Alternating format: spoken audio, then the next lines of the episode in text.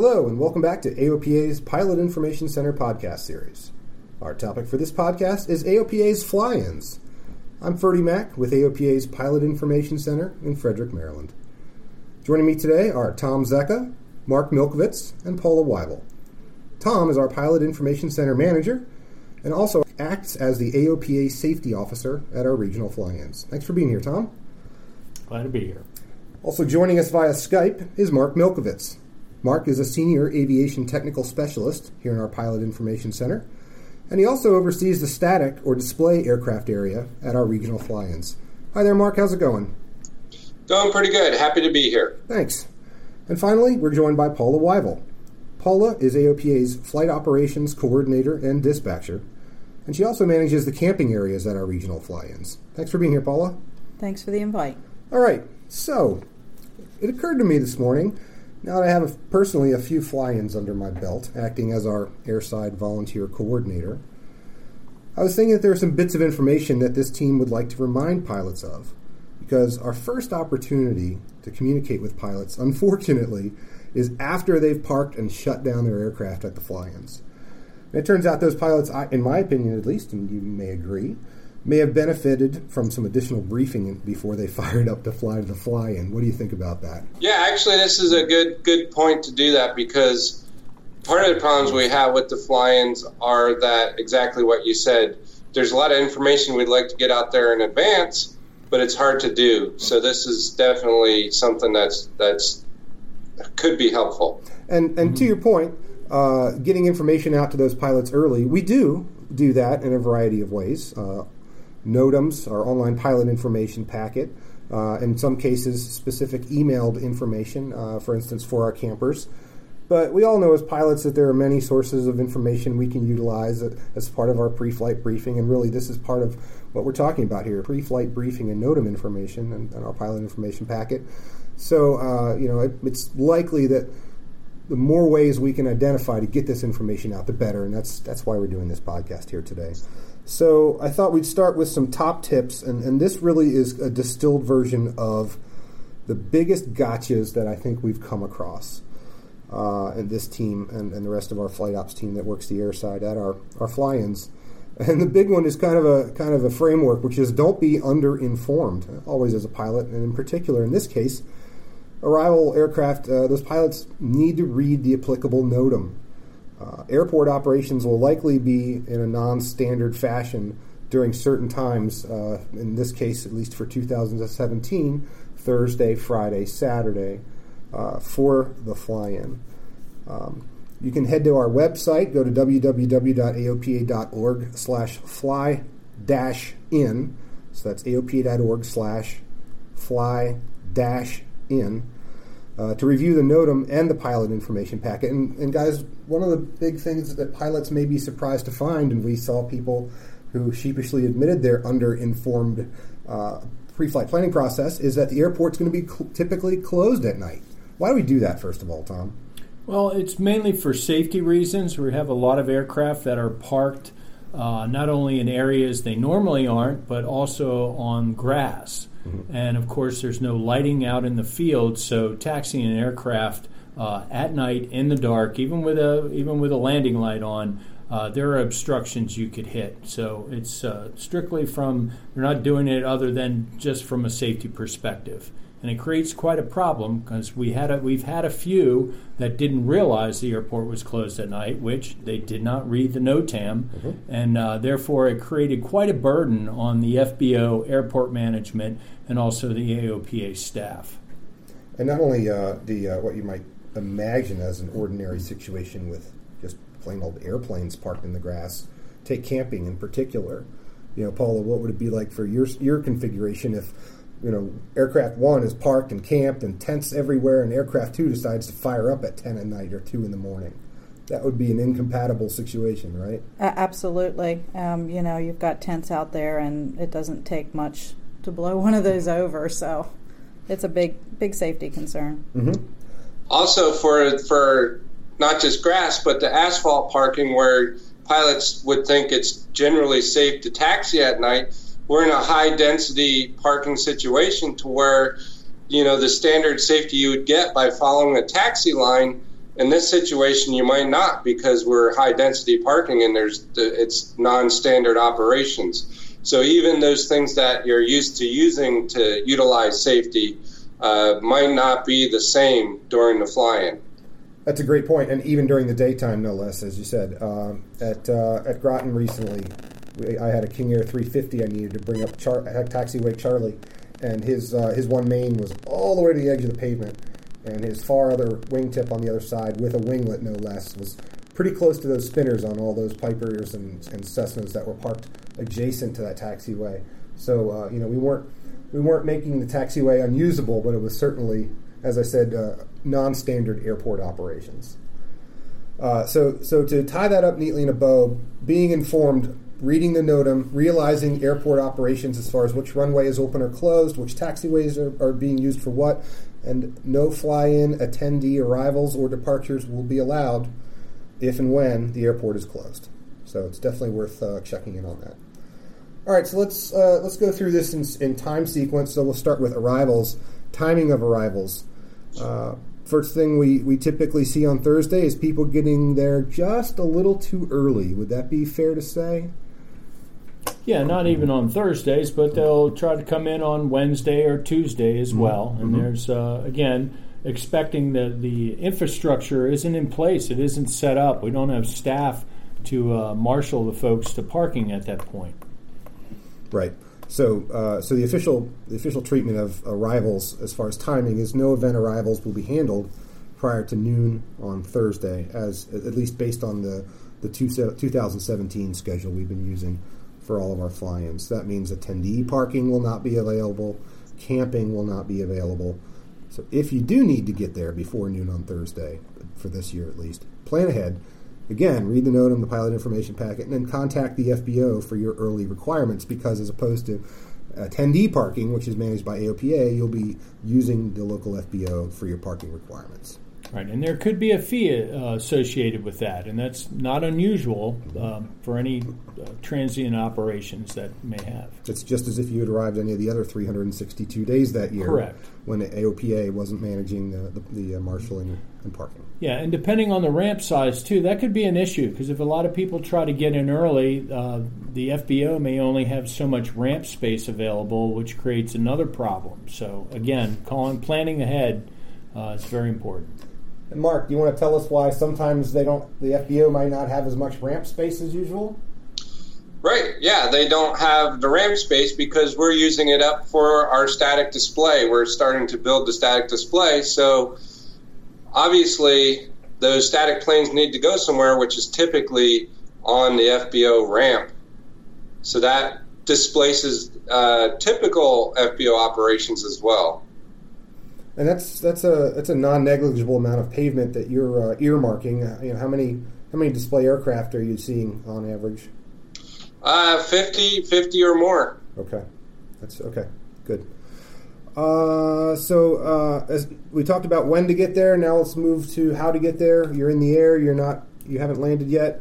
Again, I'm refer- referring you to our pilot information packet, which can also contains the NOTAM, which contains the uh, specific arrival procedures, which will likely be in place air traffic wise for your arrival.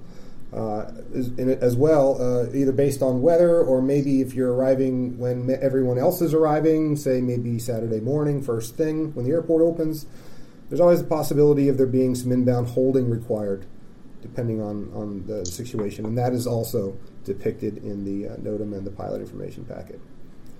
So you've uh, you've been briefed. You've flown the arrival procedure. You're on the ground.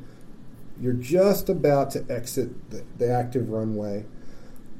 What's going to happen next is the local air traffic control, if there's a tower and ground controller in particular, they're going to hand you off to the AOPA marshaling team, which is uh, comprised of us plus uh, hundreds of, uh, of volunteers at every fly in. But that means that you're going to be told by ground follow the marshalers. So tower. Uh, by tower, typically, yes. Thanks, Tom. Yeah, typically, what happens is after you land, the last instruction you will get, uh, usually from the tower or the uh, common uh, traffic advisory that they're using, will be exit the runway, taxiway, whatever, follow the marshalers to parking. Mm-hmm. So they're just you're just getting off of the runway and then you're handed over to the marshalers at that point, which is all visual cues. Exactly, and that's that's where I wanted to start with our, our sequence now that we're on the ground with our aircraft is to consider refreshing your knowledge of marshaling directions prior to arrival.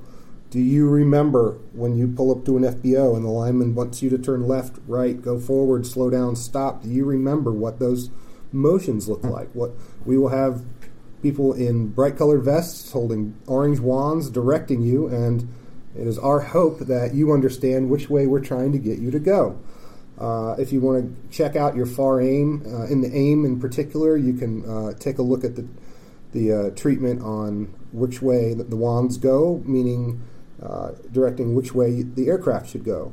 Uh, it's important, just as important that we tell you the right thing as it is for you to understand what we're telling you, because we may have have radios to listen to you, the pilots arriving, but we can't talk to you directly. So we, without that communication link, the marshaling, uh, the marshaling needs to ho- operate correctly. Uh, it also you also may find yourself in a situation where the marshaling instructors marshaling instructions are non-standard uh, as far as you might be asked to taxi onto a runway without having talked to anyone. Uh, if there's a ATC ground or tower, uh, so the marshaler may tell you cross a hold short runway, turn right on a runway, and taxi down that runway. Well, that may be where we're parking aircraft at that moment on a closed runway. Uh, so uh, when I say follow the marshalers, it's not just understand what they're telling you to do, but you need to trust that they're telling you to go in the right direction. Uh, let's see. Also, uh, as far as how do you end up getting where you need to go, there are a couple reasons you might be attending a fly in. The most obvious is you're, well, just attending the fly in. You're there to go to see the exhibits and the display aircraft and uh, maybe attend a few seminars. Uh, but there may be an additional uh, spe- specific thing that you need to be dealt as far as where you need to go. One might be if you're a camper. We'll go into some of the camping details in a moment, but if you're camping, you will likely have received an instructional email including a, uh, a big letter C that you can print out. You may be familiar with, uh, for instance, like at uh, EAA AirVenture, certain aircraft have certain signs they hold up in the, uh, the windshield to indicate to the marshalers where they need to go. Like if it's a cub that's going to park with all the 99 other cubs that all end up congregating in one spot. Well, for our AOPA fly ins, for camping, you would get a big letter C to print out and put in your windscreen. Uh, two things about that, though, that seem might, might seem obvious to some, but not to others. One is we were asked, when should I hold up that big letter C? Well, the answer is anytime there's a marshaler in front of you, anytime someone needs to know which way you need to go. If there's no one in front of you, it's less less useful because there's no one to see it. But if someone needs to see that letter C, you need to hold it up for them, and that brings up my other point: hold it up high. If you leave it sitting flat on the glare shield, we can't see it. So bring the letter C with you to print it out, hold it up for camping, hold it up when someone needs to see it, make sure you hold it up so that it can be seen. Uh, the other letter would be an E for exhibitor. If you're one of the exhibit or static display aircraft that Mark and Gary handle, uh, they will have you'll have a letter E. Again, show it, hold it up high. Uh, there is an additional attendee, aircraft attendee sign in uh, the pilot information packet. It's not necessary, but if you do have it, you can hold that up as well, and we'll know which way to send you. Uh, although if you have no sign, we're going to assume that you are a, uh, an, just an ordinary attendee aircraft anyway. Anything else on uh, on the marshaling until anything before once we're shut down? Um, one one thing that that has been happening with the previous fly-ins is with there's uh, ATC or the advisory frequency. Uh, a lot of times the ATC might ask you if you're camping exhibitor or just plain attendee. So just be aware of that if you're coming in and, and you're just taxiing out, they might ask, hey, are you camping? Are you exhibitor? Or are you just attending the, the fly-in? Actually, knowing to answer that uh, over the radio does help us greatly because we do monitor their arrivals and just by saying where you're going over the radio, if asked, uh, helps us a lot. So that's another thing you might expect. That's a that's a great point, Mark. And and to that end, if you're asked, are you here for the event or something extremely generic? Yes. uh, it would be better if instead of answering in the affirmative, you were a little more explanatory and said, "Yes, I'm camping," or general parking, attendee parking, exhibit aircraft, anything a little more descriptive to get us, uh, allow us to get you to where you need to be. Because again, we on the ground uh, will all be out there trying to figure out where you need to go, and if you've given us a cue, we can certainly capitalize on it. That's a great point, Mark. Thanks. Okay, once you're parked, Tom, do you want to take this one? What do I need to bring with me? Well, you need to bring your own tie downs and chocks. Okay. Uh, that's the biggest thing. Uh, you can expect to park on grass. Doesn't mean that you will be on grass, but there's a good possibility you could be. So I find it, uh, you know, pilots need to keep that in mind. So as part of your equipment that you have on board, if you're going to a fly-in, I would think your own chocks and your own tie downs would be in the back. Mm-hmm. Mm-hmm. Uh, we do not have hundreds and hundreds of these to provide to attendees. And yeah, it, it's not uncommon for someone to get out of the airplane and say, "Oh, I didn't think of that. Gosh, I guess I should have brought some. And I've got some. I've got a claw tie down system in a bag back in my hangar. It's kind of like fuel left on the ground, right? Yep. And the other instance is uh, you could end up on a, a piece of pavement. Uh, but it could, it's going to be non-standard. The chances of you actually having tie downs there for you to tie down is uh, highly unlikely. Mhm. So again, the chocks are very, very important. Good. Okay. Uh, okay, once you're there and you're shut down and you're in your spot and you've been appropriately secured by your own equipment, uh, you'll be uh, you'll be approached by a greeter in our parking team, and what the first thing the greeter is going to do is ask you, "Do you need fuel while you're here?" So you'll be provided attendees will be provided with a fuel card to fill out.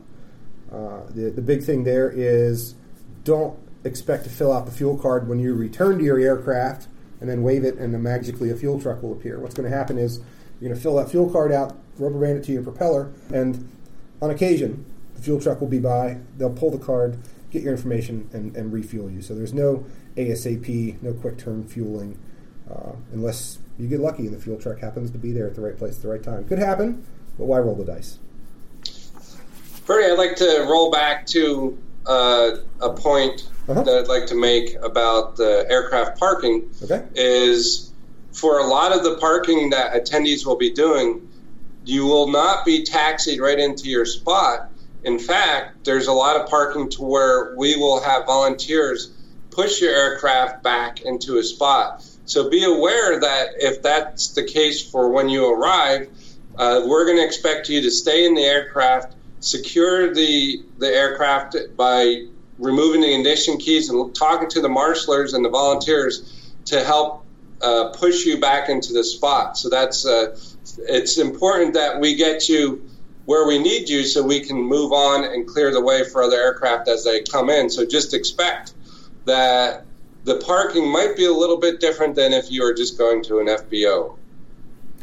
That, I think that's a fair assessment, and, and with the understanding, uh, the, the reason is, uh, you know, we're, we're looking at parking hundreds of aircraft over the span of a few short days, and a hundred or two hundred or more could happen uh, as arrivals, for example, in just an hour or two. So you know, the it's not just the overall amount of aircraft we need to park, but sometimes it's the arrival or departure rate that makes it so difficult that we need to have a real optimized flow, and that's the reason that the that the, the parking is designed the way it is. Is that fair, Mark? Yes. Okay.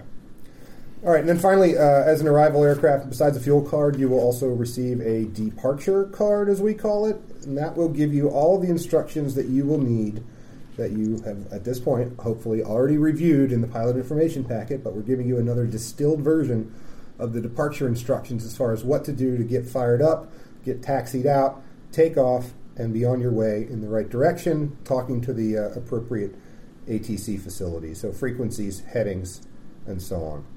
So let's move on to camping. Uh, Paula, do you want to jump in and, and give us a little bit of an overview as far as uh, what campers can expect in particular?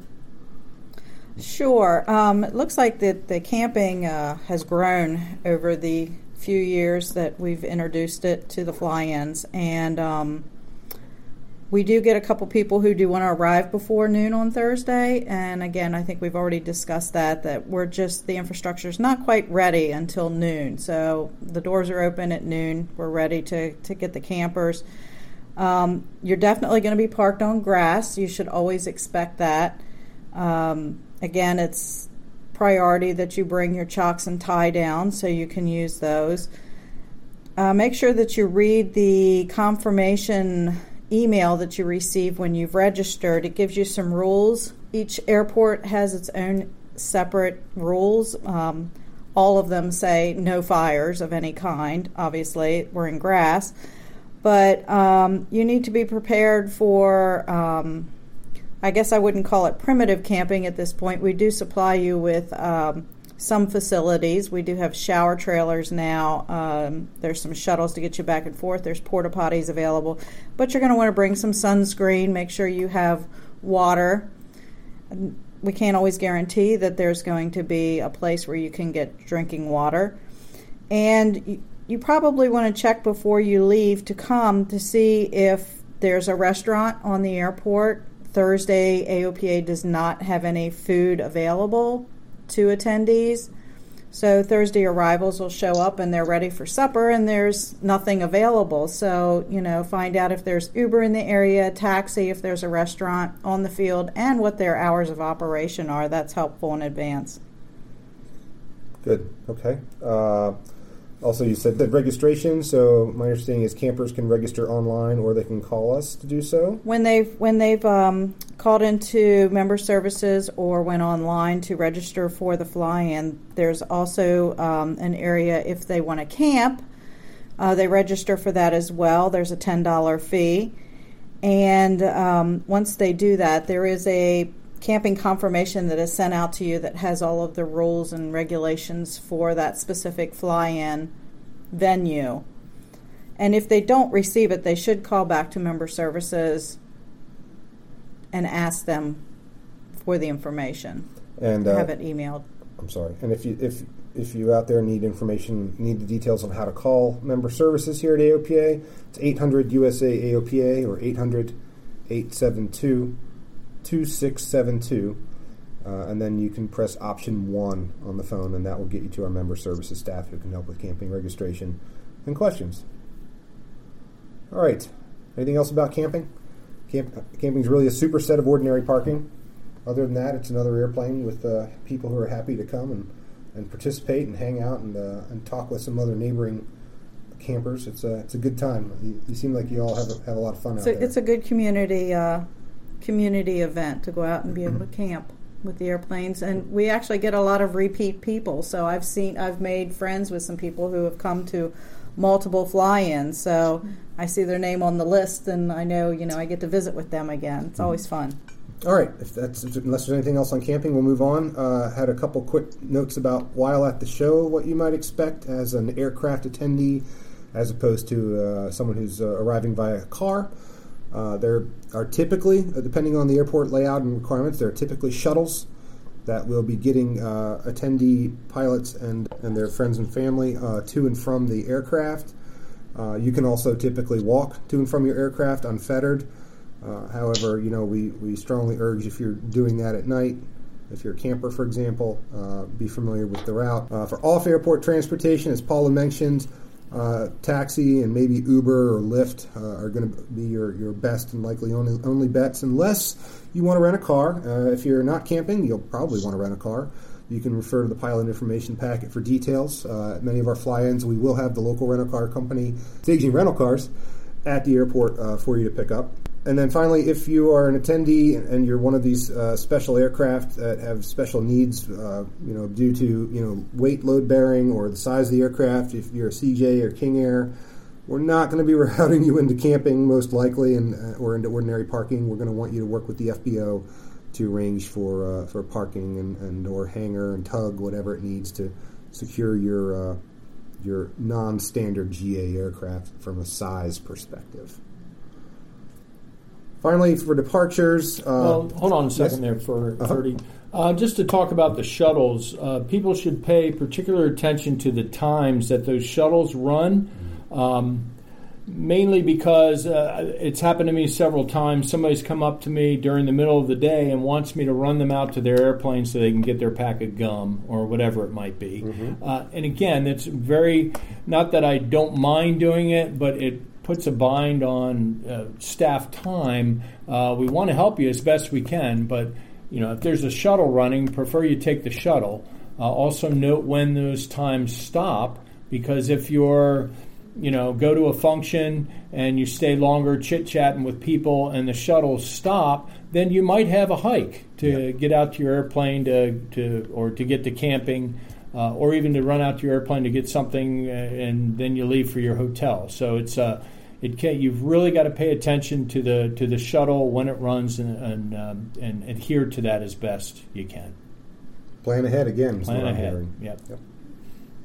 All right. Uh, let's uh, we'll go to departures. Uh, we'll start with on the ground again in reverse. Same thing as arrivals. Follow marshalers towards the active departure runway.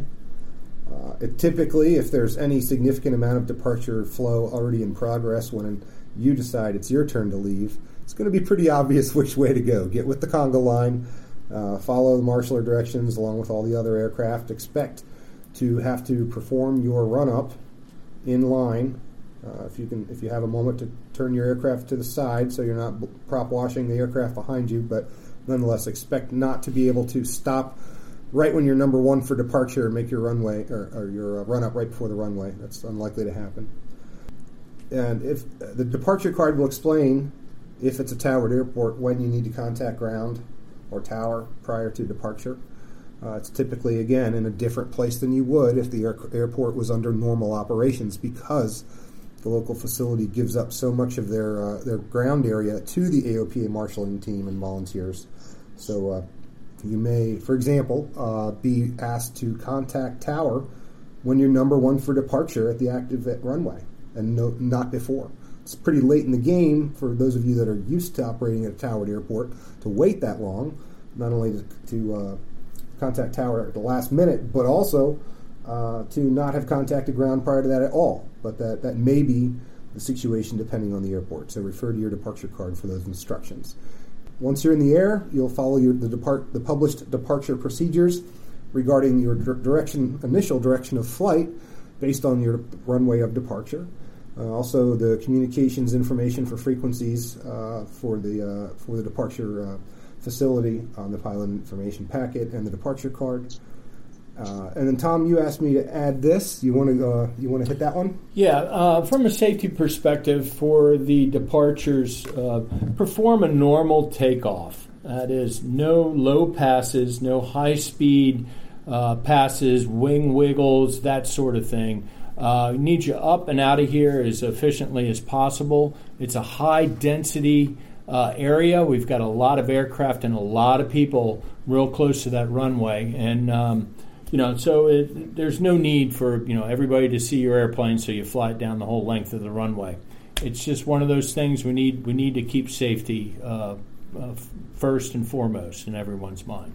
Not only Another- that- go ahead, Mark. Go ahead. An- another thing to possibly think about too is uh, it might be more time sensitive, or, or you might save time by actually planning to wait an hour or maybe two hours after the fly-in ends because uh, it's amazing. There's a long line right after it closes for a departure up to taxiway, and then if you wait an hour, hour and a half, two hours, it, it really clears out pretty quickly. So uh, it might be worth it to you to wait till that big rush goes, and then it's a lot easier to depart. So that's another thing you might want to plan on. That, that's a great point. It's like sitting at the office at 4:55, thinking you want to get in your car and join the other people at, in the five o'clock rush. Uh, wh- whereas if you waited a little or, or left a little earlier, we'd rather have you wait later. Uh, uh, you're going to have a much better experience. One of our recent fly-ins, I counted 48 aircraft in line between the hold short line and where the line ended towards the parking. So uh, you can imagine if each one only took an hour, you can imagine how long you're going to be sitting in that airplane with the engine running, but the door open, but it's still going to be hot, most very very likely. So that's that's a great point, Mark. And to, to Tom's point, it's not an air show.